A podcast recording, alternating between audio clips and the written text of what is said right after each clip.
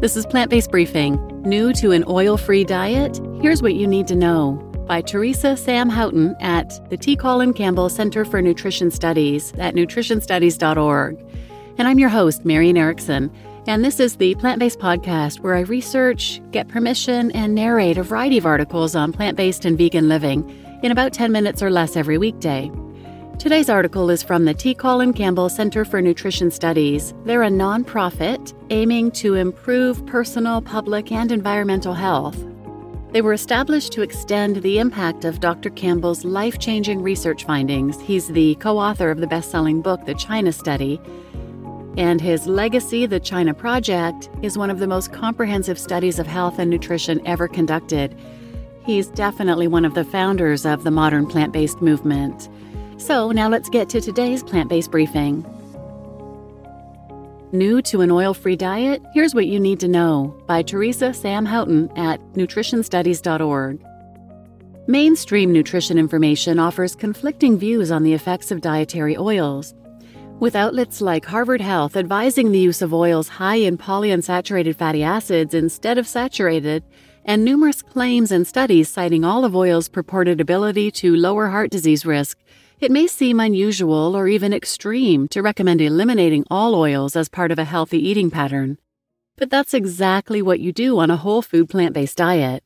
Along with animal products and processed foods, extracted oils are left off the plant based plate in favor of whole, nutritious fat sources.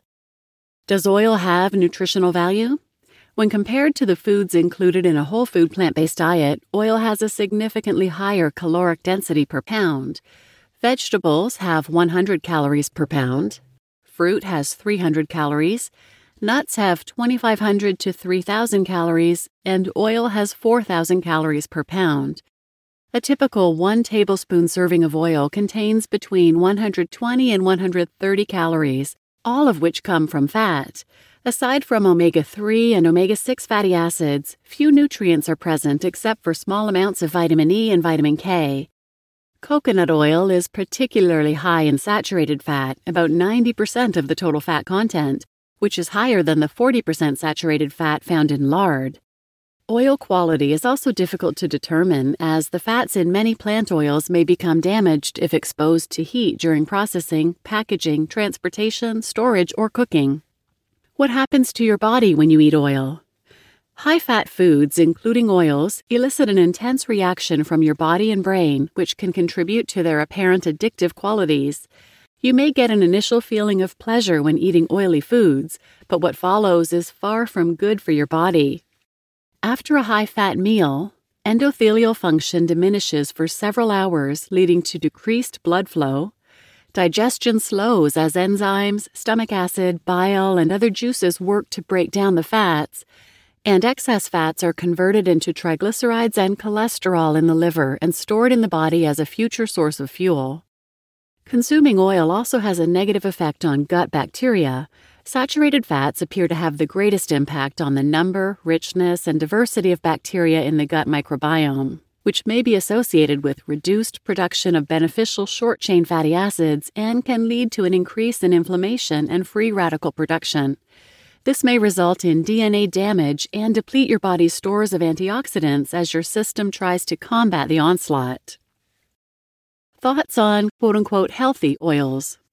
What about information showing some oils have health benefits? Much of it appears to be comparative. Oils containing more anti inflammatory omega 3 fatty acids may be less damaging than those with a lot of pro inflammatory omega 6 fats, high saturated fat content, or trans fats, but some data shows all oils impair endothelial function to various degrees. This is true even of cold pressed oils.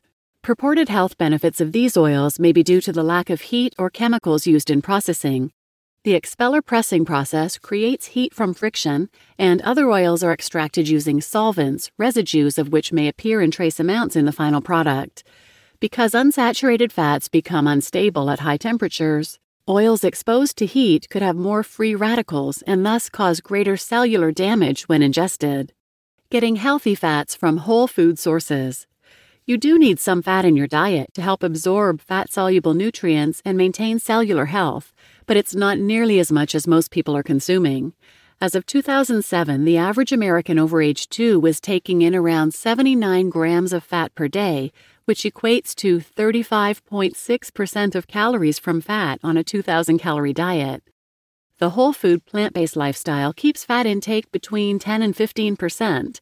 Some recommendations suggest higher amounts may be safe when consuming mostly unsaturated fats. Total fat needs may differ depending on age, activity level, and health status.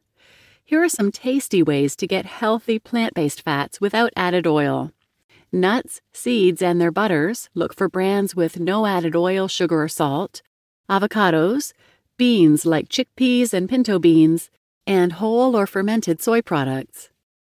Cooking without oil. Quick tips. It's easy to adapt your favorite recipes and cooking methods to an oil free lifestyle. Try these simple tips to remove oil without losing flavor. Roast vegetables at lower temperatures for a longer time.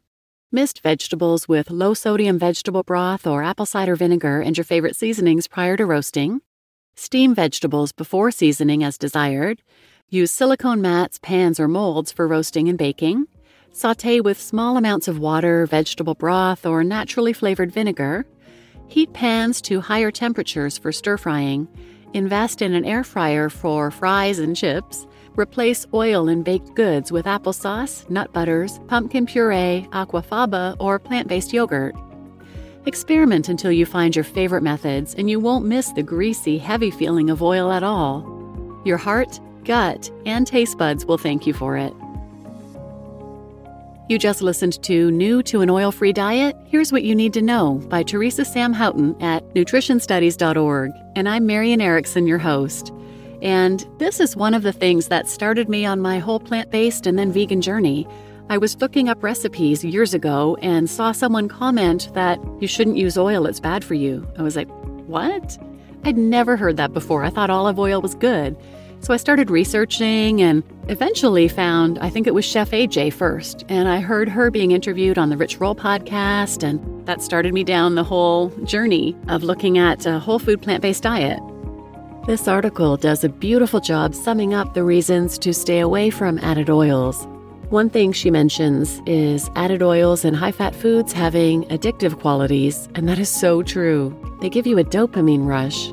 It's like a drug, really, but once you stop eating them, your taste buds do adjust. But more concerning is that these added oils are inflammatory. And for more information on that, I recommend episodes 373 and 374 Healing Autoimmune Disease with Supermarket Foods by Dr. Brooke Goldner. She goes over that in more detail and she explains how eating ground flax seeds and ground chia seeds are full of omega 3 fatty acids. They help balance things, they're anti inflammatory, and they even help you speed up your metabolism. And two last things I wanted to add cooking without oil. When I saute onions, you just heat up your, I use uh, cast iron pans Heat up your pans over medium heat for about two minutes. Get them nice and hot, and then you add your chopped onions, and they'll start to cook and they'll sweat, release their liquids, and they caramelize beautifully. I love them way better without oil.